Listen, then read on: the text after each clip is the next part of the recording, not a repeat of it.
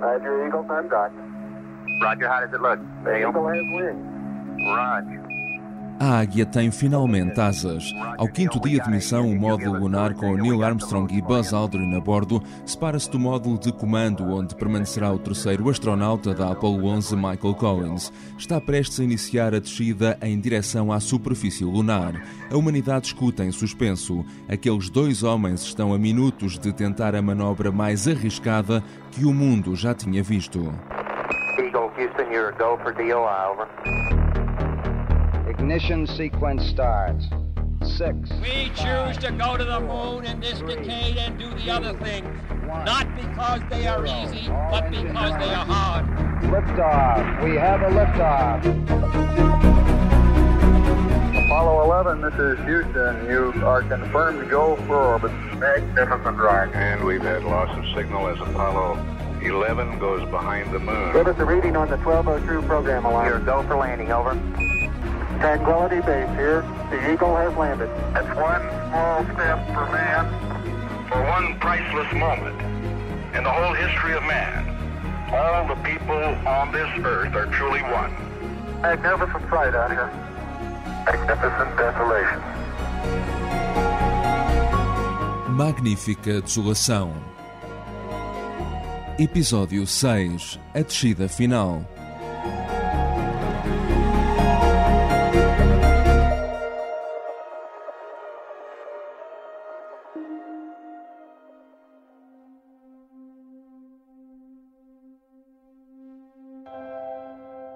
This is, of course, the great day for mankind when we leave our planet Earth and set foot on the moon. So on this historic day, Neil Armstrong and Buzz Aldrin are in their lunar module. O experiente jornalista Walter Cronkite dá início à transmissão histórica na CBS. De serviço naquele 20 de julho de 1969 estava também Jay Barbary, histórico jornalista da NBC, que há anos acompanhava de perto o programa espacial. Jay era também amigo de Armstrong. Sabia que Neil era o homem melhor preparado para aquela missão, mas sabia também que havia muitas coisas que poderiam correr mal naquele dia. He knew what was going on at all times. Neil sabia tudo o que estava a passar a cada momento. Ele analisava tudo e fazia tudo o que podia para estar preparado para executar um trabalho. Ele disse-me mais do que uma vez: Sabes, Jay, aquilo que me preocupa é aquela coisa para a qual nós não treinamos, aquilo que nós deixámos escapar. That happened two or three times, and uh, E isso aconteceu duas ou três vezes. Ele teve de aterrar o aparelho que simulava a aterragem na Lua e teve de se ejetar daí. Mas resolveu isso numa fração de segundo. E isso era o Neil Armstrong. Ele era o melhor dos melhores. E nós, o mundo e a Terra, tivemos muita sorte de ter o Neil a representar-nos como a primeira pessoa a pôr o pé na Lua. Neil Armstrong to represent us as the first person to step on the moon. Mas é o próprio Neil Armstrong quem confessa, aqui numa entrevista dada anos mais tarde, que a probabilidade de não conseguir aterrar o módulo lunar com sucesso naquele dia era enorme. I should say that uh, I Achei que uh, tínhamos we had a 90% de 90% hipótese de regressar à Terra naquele voo, mas apenas uma chance de but only a- 50% de fazermos uma a aterragem bem 50-50 sucedida, chance a primeira tentativa.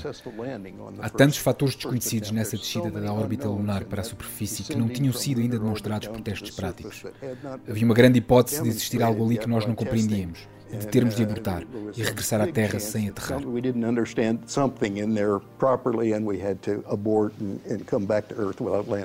Rui Agostinho, diretor do Observatório Astronómico de Lisboa, recorda como aquela era, na altura, a manobra mais arriscada da história. Quem não seguiu isto não se apercebe que aquela gente está com a vida nas mãos mesmo. O que, tá- o que pode correr mal é imensa coisa. É muita coisa. Econ, go. Surgeon, go. Capcom, we're go for powered descent. O Centro de Controle de Missão em Houston dá o ok para a Eagle começar a descida, mas desde logo surgem problemas de comunicação com o módulo.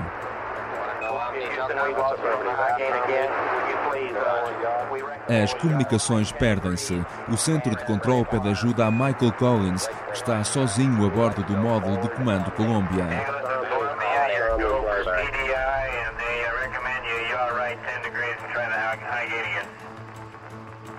Segundos depois, finalmente surgem boas notícias.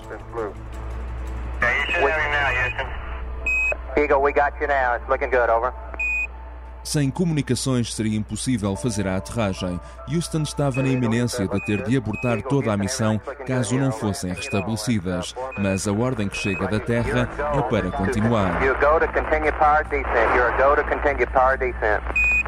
A Eagle começou a descer a cerca de 500 km do sítio previsto da aterragem, numa manobra que deveria demorar pouco mais de 12 minutos. O computador de bordo está neste momento a correr o programa 63. Controla o arranque do motor e também a travagem necessária para fazer uma descida em segurança. Sabiam que depois de do módulo lunar desacoplar do módulo de comando não é? do Eagle uh, e uh, tinha que ser virada na sua órbita para entrar em modo de descida. Para não estar na órbita, vou dizer erradamente, circular à volta da Lua. Portanto, aquilo tem que ser travado para começar a aproximar da Lua. Só que a Lua tem força gravítica e depois a velocidade vai aumentando, aumentando, aumentando até bater no chão. O combustível e a trajetória calculada, vou inventar os números, ok? Trajetória de descida vai durar 10 segundos. Se for a velocidade dada pela força gravítica, mas eu tenho que travar portanto vou, vou, inventar, preciso de 13 segundos. Eu preciso de combustível para 13 segundos para fazer a descida controlada àquela velocidade necessária para quando as patas tocarem no chão, dito erradamente, os amortecedores funcionarem, aquelas sapatas não entrarem por ali adentro e calcula-se quantos quilos de combustível é que fazem falta. Depois, se houver margem, põe-se mais um, dois ou três, estou a inventar os números, para dar uma margenzita de ir um bocadinho mais à frente ou qualquer coisa assim mas é só isso. Mas Armstrong repara que a Eagle está a descer a uma velocidade superior ao estimado. A nave roda e neste momento os astronautas vão literalmente de costas para a Lua e com as pequenas janelas triangulares da Eagle apontadas para o espaço. E é assim que Armstrong e Aldrin conseguem um último vislumbre da Terra antes da tentativa de aterragem. Roger, we copy. At the Earth, right out our front window. Tudo parece estar agora a correr bem, mas segundos depois, um alarme dispara no computador. Uh, that's affirmative. Program alarm. Looking good to us, over. 1202. 1202.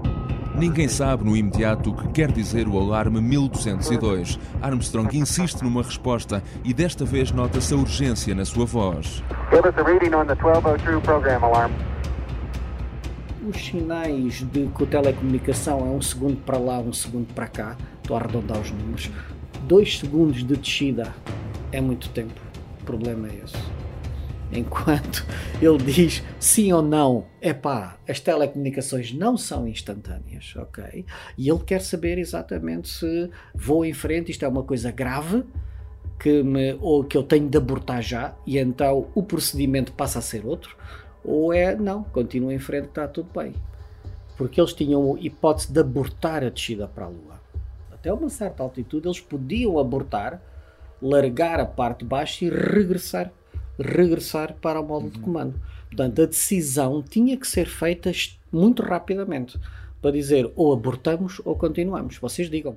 Na sala de controlo vivem-se momentos de tensão. É Steve Bales, um jovem engenheiro de apenas 26 anos, responsável pelo sistema de guidance, que acaba por ter um papel decisivo e dar o ok para a tentativa de aterragem prosseguir. Roger, we got you. We're going at alarm. Os astronautas não fazem qualquer ideia do que é que o alarme quer dizer, como admitiria mais tarde Neil Armstrong. Tenho de confessar que eu não conhecia a natureza deste alarme particular.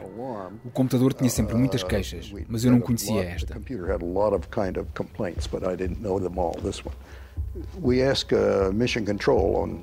Pedimos à sala de controle para nos ajudar a resolver o problema, e eles não demoraram muito tempo a dizer que podíamos continuar, e que era um problema de sobrecarga no computador mas a parte central do computador que estava a calcular o nosso posicionamento e navegação estava a funcionar normalmente. E isso foram boas notícias. O computador estava sobrecarregado, mas o que estava a fazer era dispensar todas as tarefas secundárias e centrar-se no que era fundamental para a execução da manobra. Tudo parece estar a funcionar bem, melhor do que no simulador, diz Armstrong. Roger, copy, throttle down. Throttle down. Better in the simulator. Houston dá o ok para aterrar, mas um segundo depois, um novo alarme dispara na cabine. 1201. Roger, 1201 alarm.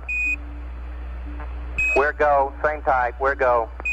A Eagle está neste momento a pouco mais de 400 metros da superfície lunar.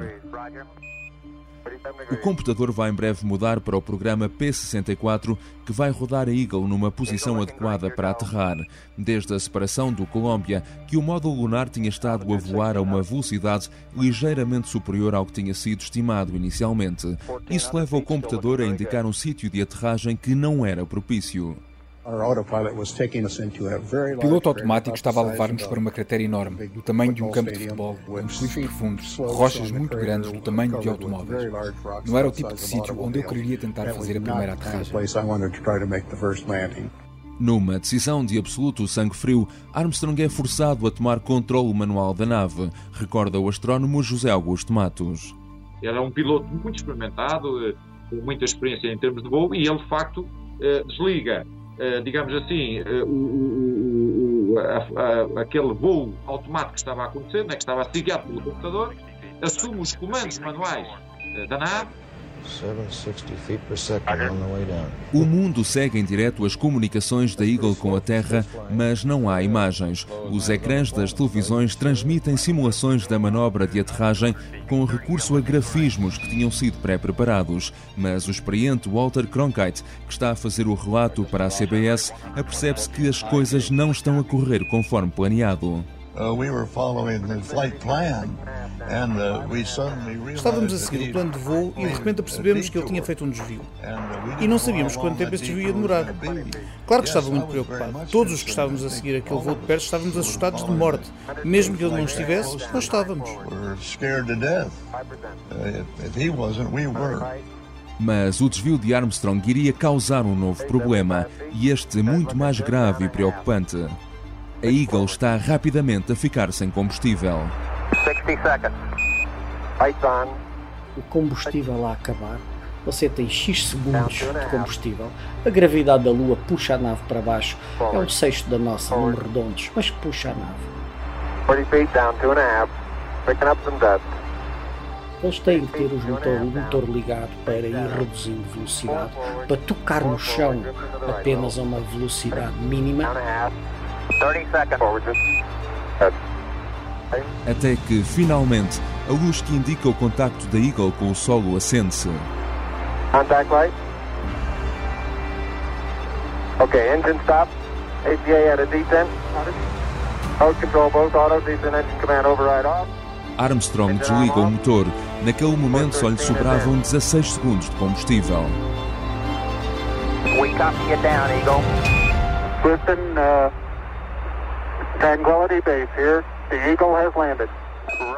Conseguem sentir este arrepio? You got a bunch of guys about to turn blue. We're breathing again. Thanks a lot.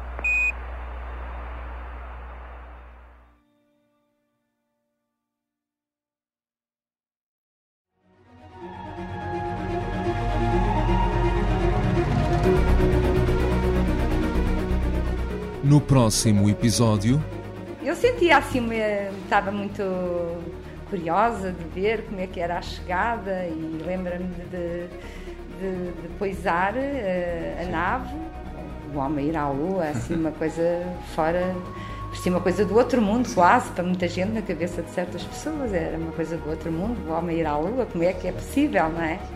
No próximo episódio, abrimos a porta da Eagle e assistimos à história a acontecer em direto da superfície da Lua e recordamos como este momento foi vivido em Portugal e no mundo.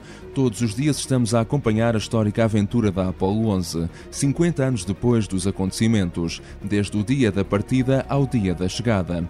Magnífica Desolação é um podcast com apresentação e edição de João Santos Duarte. A imagem é do Tiago Pereira Santos, Jaime Figueiredo e Joana Beleza. Neste episódio, as dobragens de sons pertencem ao Pedro Candeias e Ruben Tiago Pereira. Sigam-nos diariamente no site do Expresso, no iTunes, no Spotify ou nas várias plataformas de Android. Vamos reviver em conjunto a aventura que levou a humanidade a dar novas fronteiras ao mundo.